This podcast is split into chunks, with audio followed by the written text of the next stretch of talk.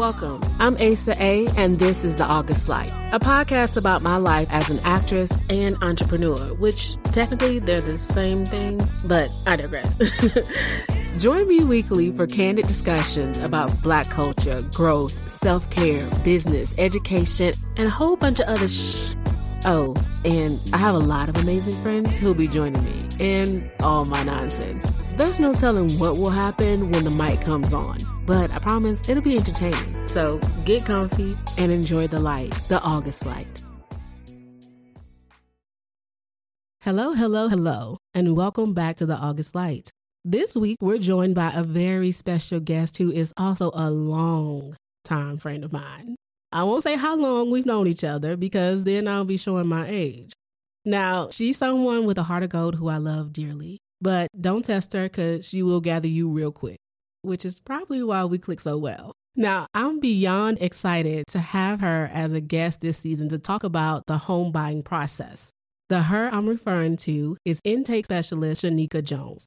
Shaneeka was born in Salisbury, North Carolina, but she was raised in Kannapolis, North Carolina. That's the country for those who don't know. She has worked in the financial industry for 12 years in positions ranging from operations manager to BSA compliance officer for a community credit union. She is most proud of the fact that she continues to persevere regardless of the obstacles that may come her way. And one of her many goals in life is to build generational wealth. Please welcome Shaneeka Jones to the August Light. Before we get down to business, I want to take a moment to read some inspirational quotes. It always seems impossible until it's done. Nelson Mandela. The only way to do great work is to love what you do. If you haven't found it yet, keep looking. Don't settle. Steve Jobs. Breathe, let go, and remind yourself that this very moment is the only one you know you have for sure. Oprah Winfrey. So, to get things started, the first question I got for you is what is the first thing someone should know about buying a home? The first thing they should know is if it's truly something that they want to do, because this is a commitment. And then I would say, know your finances. Okay, that's good advice. Why do you say no is something you really want to do? Because some people say, oh, I'm buy a house just because they think it's a good idea. But then when they get in a home, they realize, I don't want to buy a home. I should have just rented. So, what are some of the things you hear that makes them have buyer's remorse? I think most people go into purchasing a home thinking that their mortgage payment is going to stay the same. That's the one thing. That is a misconception. It will not stay the same, especially if your property taxes and insurance is escrowed in. When property taxes rise, that escrow is going to change, which is going to change your mortgage payment. Which basically means if your house becomes more valuable, your tax is going to increase, which means that they adjust the mortgage to cover the property taxes. That's if your property taxes and your insurance are included with your mortgage. So those will change your mortgage every year because they reevaluate every year, I believe. They do. I used to do mortgages. It Was mortgages code for like somebody used to date or something? Because I'm like the way you said it. I, like, I used to um, no do mortgages.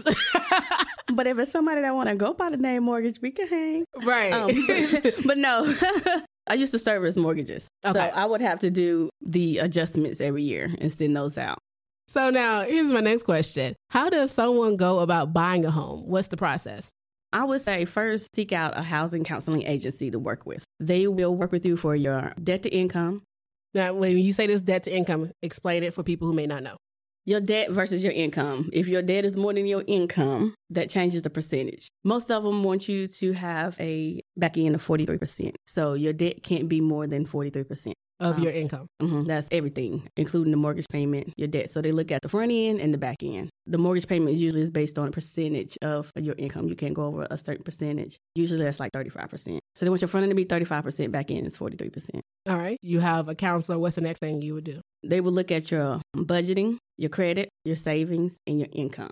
Savings is big especially if you're wanting to get down payment assistance. There are various down payment assistance monies available. And now, if somebody didn't go through a counseling service like I did, what would be the process for somebody like that then? You can actually just apply with your um, lender. Most lenders, they are not going to care whether you can afford it or not. If you meet the requirements, they will push you through to um, get that mortgage because they only care about the bottom line. Good to know. So you said you can go straight to the bank and get a loan what else would you need? Because then I'm going to say what I think my process was if I remember mine. Most people go and they get a pre-qualification letter to mm-hmm. see what they pre-qualify for. And then they can apply and then the lender will process it, send it to the underwriter. And then sometimes they'll tell them on the front end, you need to work on your debt to improve your credit. and then they'll refer them to a house counseling agency. I think I went to like government agency, got pre approved, and then I ended up finding a real estate agent. Mm-hmm. And the person I went to, they worked with me to figure out which is the best way to get the most. And I had like a 60 days or something to find a house. So mine was pretty straightforward. Mine was like a FHA, so it was a government loan. It was low interest, all that jazz. Some agency like Habitat, sometimes they do 0% interest. This by no means is financial advice. This is just general information that you can find on your own, okay? Don't be listening to what we're saying and thinking it's law. No. Do your own research. I just want to make sure I say that. And I Yes, educate yourself. yeah, this disclaimer. Since we kind of went through the process, so basically, get counseling if you can to help you get through the process. If not, then you would go to finding the best lender that's going to give you the best rate, get pre approved, and then you will want to find a real estate agent. From there, you would start looking for a home within your budget that you're approved for. And then after that, once you find a home, that process continues. They send your stuff to the underwriter, mm. and that's when they all up in your business, y'all. That's when they up there asking for all your bank statements for the last like six months to a year, however long, however many banks you got. Then mm-hmm. they looking at all the transactions over a certain amount, and they mm-hmm. want to know what those transactions for. You got to provide supporting documentation for what you spent and why you spent it. That is they are literally all up in your business. That is correct. So after you made the decision and you got mm-hmm. your credit right, then you still got several more steps to get to the point where you actually buy a home. That's just a quick overview of kind of what you're looking at when you are in the process of getting a home. I also will put my real estate agent information in the show notes today because she was bomb and she's a black woman. So my next question is, we kind of touched on this, but what should people consider before buying a home? I would tell people to make sure that you have a big spending savings account for expenditures that can be costly and emergency savings. How much would you say people should have for an emergency savings? At least three to six months of what your mortgage payment is saved. What are some common misconceptions about buying a home? The process is easy. It is not. But if you get with a good house counseling agency to walk you through the process from beginning to the end so that you are educated and you know what to look for when you go into closing. So, what should you expect at closing? Because that's the other thing people don't realize. What is the process of closing a house? Oh, it's going to be a lot of documents. It can be a, a lot of back and forth just to get you to closing to make sure the right verbiage is in the documents that you need to sign Mhm. and that the money is in place. Sometimes you have to go with earnest money or closing cost money. And yeah, usually you have to get it to your real estate agent up front Mhm. so they know that you already have the money. Once you find the house, that's not even the end part. Because once you find the house, you have to get it appraised. You have to have an inspection, done, Inspection. and that's a lot of stuff that you have to pay for. That's after doing a negotiating to figure out what the seller's going to pay for, what they're not going to pay for, and then what you're paying for. Kind of getting an idea, and then getting your home ready for you to move into. How can people prevent their homes from going into foreclosure? It all goes back to managing your finances. You have to be proactive and think past right now. You have to plan for unexpected events. To prevent foreclosure, basically watch your money continuously, Mhm. continue to have an emergency fund. That's the best way to prevent your foreclosure. And then also probably work with your lender. Speak with your lender if you're having a hardship. Depending on your lender, they may work with you. There are quite a few that will work with you. Why do you think we aren't taught about home ownership and how to achieve it when we're growing up? A lot of people don't know. Like if your parent wasn't taught, then they don't teach it. So we miss out on a lot of things. Like my mama, um, she didn't know to save, or she didn't even think about purchasing a home. Now she is, but she was never taught to save. I was never taught to save. It's a generational thing. And I think also in our culture, Mhm. we're not taught that because a lot of it has to do with home ownership is basically for rich people, is what it's always made out to be. It's basically an investment to have for generations down the line because a home is something you can pass down from generation to mm-hmm. generation, something that accrues income. It makes you money, it gets equity in it. So to have property and ownership of land or a home, that's just something they don't want black folks to have because then you have some kind of power. Because that's what it comes down to. And I also think it's not taught because we live in a country where they want you to be in debt. They don't want you to own anything. Make more money when you have credit card debt versus having a mortgage. The reality is you can buy a home for maybe what we'll say hundred thousand dollars, right? By the time you close the house, the value of the house is twice as much. Right, could be two hundred thousand easily. Or you be in the house for a year, it goes up two hundred thousand, or goes up to one hundred fifty thousand. And in mm-hmm. five years, it could be worth three hundred thousand. Now you have two hundred thousand or more in equity if it's worth three hundred thousand. And then depending on how much you've paid off on your mortgage already, that's more mm-hmm. equity that you have in the home. So if you were going to sell the home, you sell it at the three hundred thousand dollar mark. You have a profit. That's the quickest way to make some money, like and make a large profit, is to buy a home and sell it for a profit. And make sure you realize that what you do now isn't just about you. I always say Mhm. the things that you're going through, the things that you're doing, the things that you're building isn't always just for you. It is sometimes for other people, sometimes to bless someone else. So if you're investing in a house or you're Mhm. becoming a multimillionaire, the first millionaire in your family, or the first person to make six figures consistently in your family, if you're someone who is financially well off, then you're basically doing that just for yourself and for whatever generations that are after you. Whether it's you have kids or you have nieces and nephews or you have uh, just other people you want to leave this to, it is you doing something for someone else. Your legacy Correct. always isn't just for you. Your legacy is for what you leave behind for others to enjoy. That's the same with your gifts. Everybody is gifted with different things. Right. They're not made for you to keep for yourself, but to help someone else. Exactly. Which is why I do this show every week because Lord knows. Okay. So it's now time for my favorite part of the show. This is where I do something fun or entertaining or something random with my guests that brings me pure joy because I never know how it's going to turn out. I literally leave it to chance, and today's no different. Let's call today's segment Who Sang That?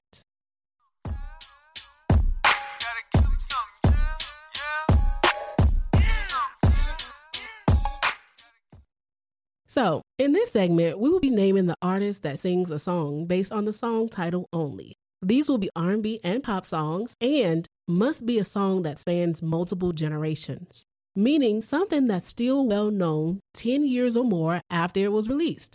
We both came up with 15 or more legendary song titles and placed them in a box at the start of the show. Both of us will now take turns pulling cards out of the box and reading the song titles out loud for the other person to name the artist for said song.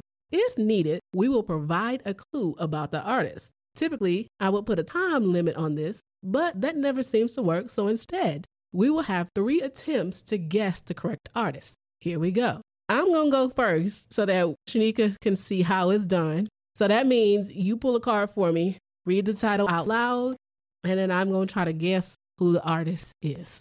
Okay. Under the boardwalk.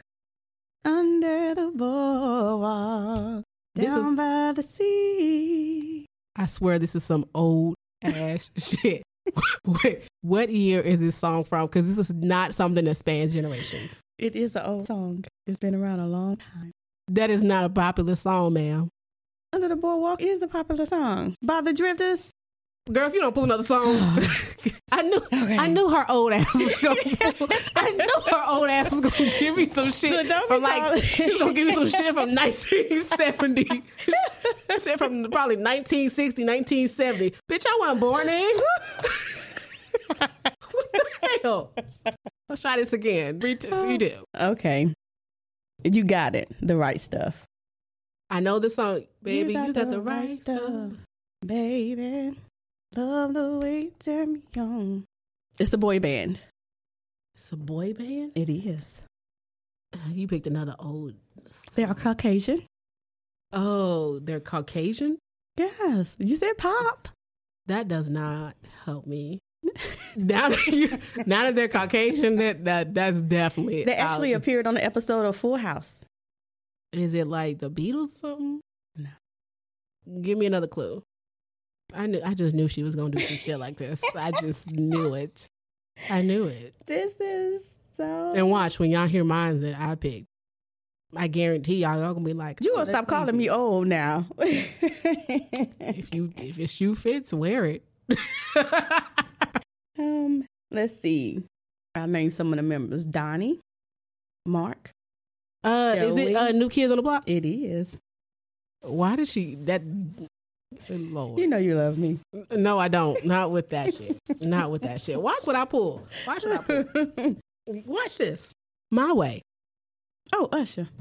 This is how easy it's supposed to be, bitch. I got some easy ones in there. let's let's see. Okay. easy ones in there. My prerogative. Oh, Bobby Brown. See? You pulled two that I had no idea what you're talking about. All right. Oh, this is another easy one.